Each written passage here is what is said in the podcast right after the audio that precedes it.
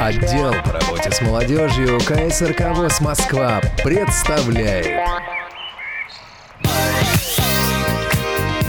В эфире программа «Прекрасное далеко».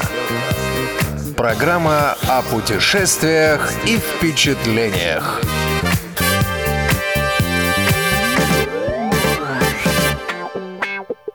Всем привет, у микрофона Иван Онищенко.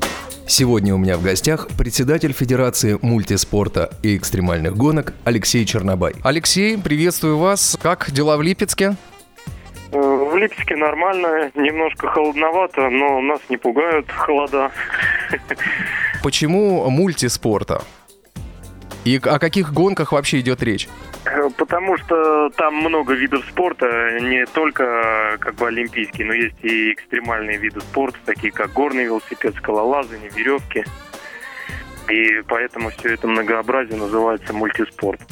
А экстремальные приключенческие гонки, э, ну, это представляет собой такие гонки, когда команда по два или по четыре человека э, выполняет задания, ориентируясь по карте, по компасу, проходит различные этапы. Этапы горного велосипеда, этапы там байдарок, э, этапы, этапы трекинга, этапы веревок, скалолазания. Все они должны пройти такая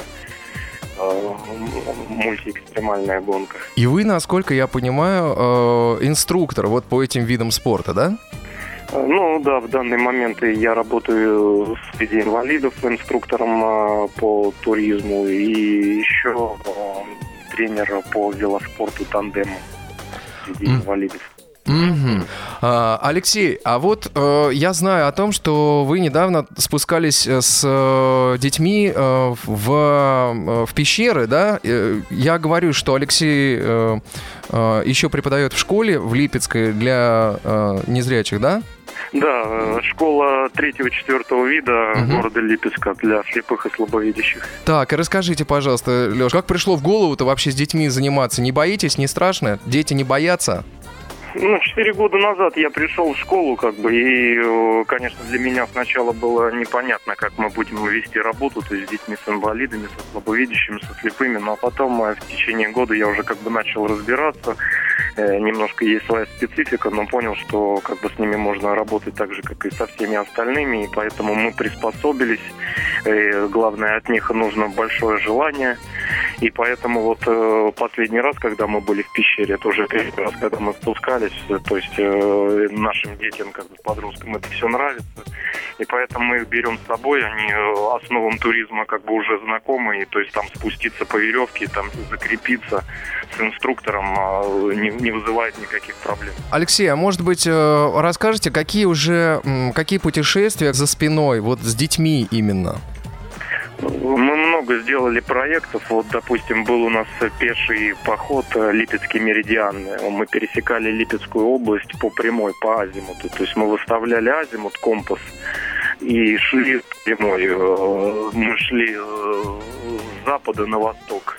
То есть при- нас, нас автобус привез с границы на запад Липецкой области. И вот мы по прямой, преодолевая реки, встречающиеся на нашем пути поля, то есть мы их не обходили, а шли по прямой. Там у нас участвовали и дети от 14 до, до 17 лет. И вот мы 6 дней куролесили. Общая дистанция была где-то 160 километров. Мы еще попали в жару. И, честно сказать, даже мне, взрослому, как бы этот поход так хорошенько достался.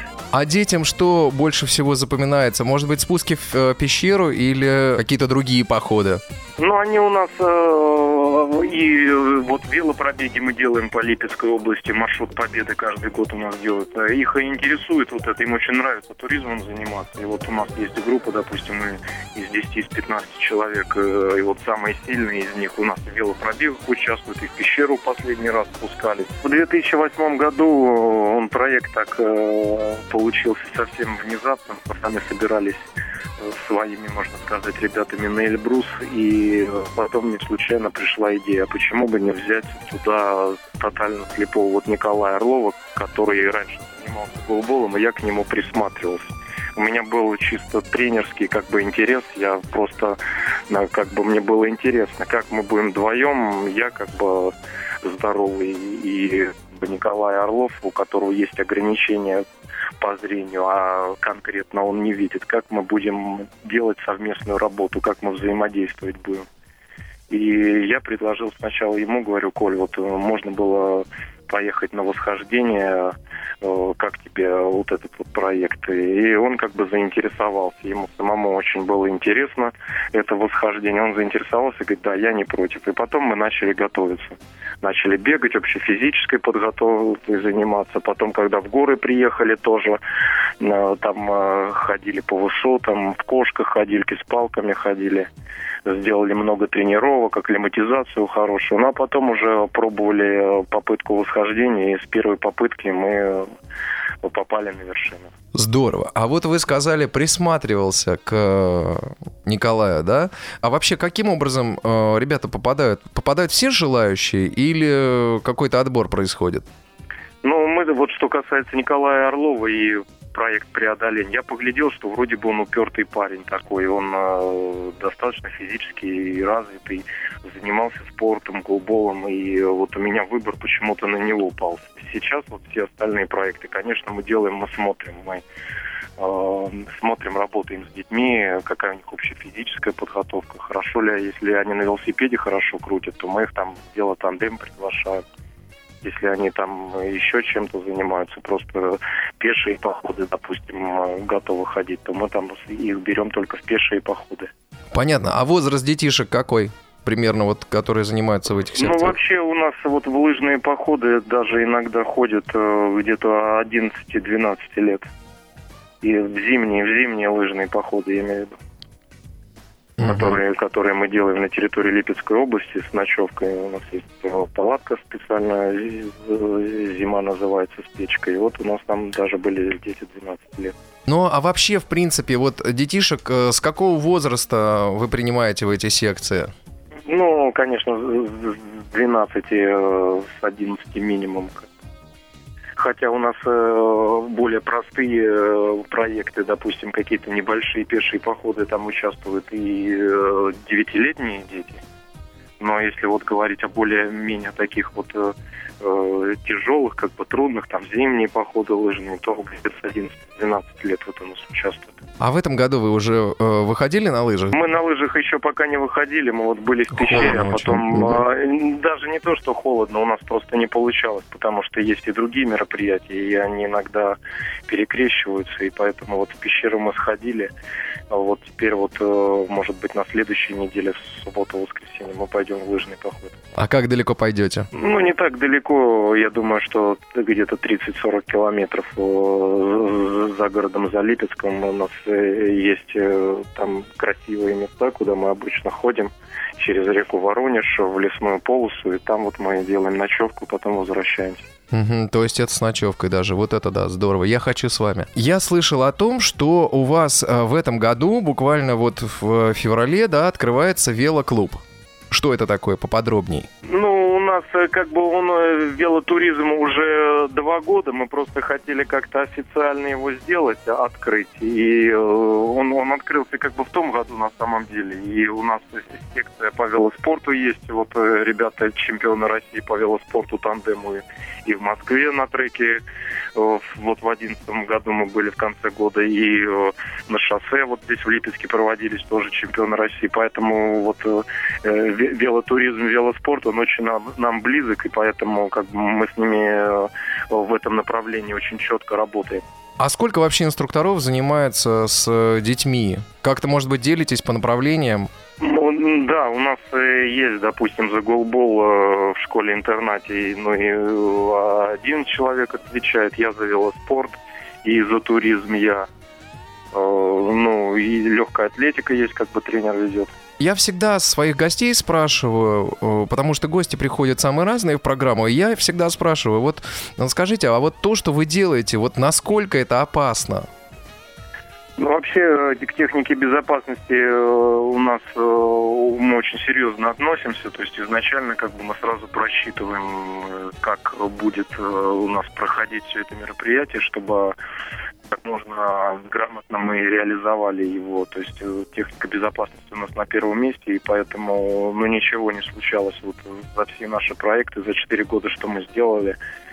не было таких курьезных случаев. Ну да, там падали ребята с велосипеда, как бы, но травм никаких серьезных не было, и все как бы гладко проходило, потому что мы стараемся обучать на высоком уровне, чтобы в какие-то серьезные проекты берем а, самых подготовленных людей. Алексей, я еще вот что хотел бы, какой вопрос такой поднять, тему такую. Но ведь туризм, да, не секрет, это достаточно дорогое удовольствие. А помогают, кто помогает? Местные власти, бизнесмены, государство?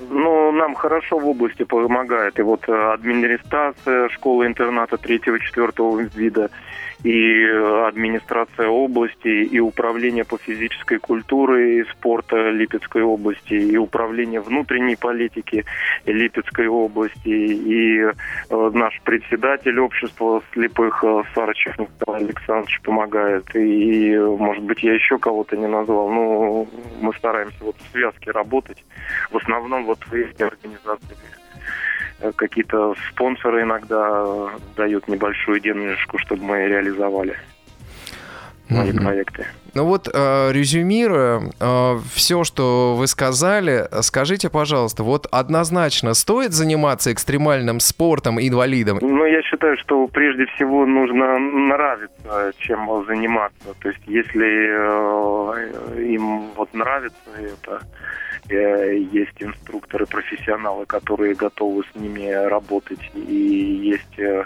хорошая, скажем так, материально-техническая база, то я думаю, да. Но прежде всего, будь то инвалид или здоровый, должно быть большое желание заниматься этим. И исходя из этого уже потом пойдут результаты, какие-то проекты и так далее. Получаем впечатление. Здравствуйте, у микрофона Елена Лукеева, и сегодня мы с вами отправляемся в музей пыток и телесных наказаний. Так уж повелось, что модные в Европе тренды до России доходят немного позже, но главное, что доходят. Вот и недавно открытый музей пыток в Москве стал продолжением популярной в Старом Свете традиции – в этом учреждении, которое стало доступным для посетителей совсем недавно, можно ознакомиться с инструментами, с помощью которых пытали и убивали преступников, либо тех, кого суд таковыми посчитал, в различных странах мира в различные исторические эпохи. Входя в музей пыток в Москве, туристы сразу же имеют возможность увидеть портреты наиболее известных в истории палачей. В целом, своеобразная атмосфера музея преследует посетителей на протяжении всей экскурсии. Постоянно играет гнетущая музыка, музей погружен в полумрак, а все экспонаты подсвечены кровавым красным цветом. Дополняет антураж окровавленные манекены. Здесь собрана одна из самых богатых в мире коллекций пыточных приспособлений и устройств. Можно увидеть и легендарную гильотину, и устройство для колесования. Все экспонаты были воссозданы на основании исторических чертежей, так что можно не сомневаться, что именно и точно так орудия пыток выглядели в Средневековье. Что самое интересное, в музее есть средства для борьбы с пьянством – это бочка со спиртным, в которой пьяниц заставляли сидеть несколько дней, а также тяжеленная медаль, которую следовало носить до тех пор, пока не пропадет желание пить спиртное. В музее также представлены кнуты, плети, дыбы, стулья ведьмы, гильотины, подвешивание за ребро, а также вы узнаете все о пытках и казнях на Руси и в Европе. Обилие изобретений человеческой жестокости поражает своей чудовищностью колы, инструменты, с помощью которых выворачивали руки и выдавливали кости из пальцев. В музее есть над чем подумать. Это не просто коллекция ужасающих инструментов, это история неотвратимости наказания, история развития закона и юриспруденции в разные эпохи, история развития человечества, его гуманности, его понимания свободы. Все это можно проследить и осмыслить с помощью истории телесных наказаний. Это не развлечение для садомазохистов, это настоящая история, настоящие древние экспонаты. Вы погрузитесь в страшный и ужасающий мир пыток. Директор музея Валерий Переверзев с радостью покажет вам музей. Главное, не поддавайтесь на уговоры и не ставьте голову на гильотину. Музей работает по будням с 11 до 18 часов и выходные дни с 11 до 19 часов – Всю дополнительную информацию вы можете получить на сайте музея www.переверзев.су. Ну что же, А мне остается напомнить, что эту и другие передачи молодежного эфира вы можете прослушать на Радио ВОЗ www.radiovoz.ru или скачать на молодежном портале по адресу www.ya.ksrk.ru. С вами был Иван Онищенко и Елена Лукеева. До новых встреч! Прекрасное далеко. Путешествия и впечатления. Выпуски этой и других передач молодежного эфира вы можете скачать и обсудить на сайте я.ксрк.ру.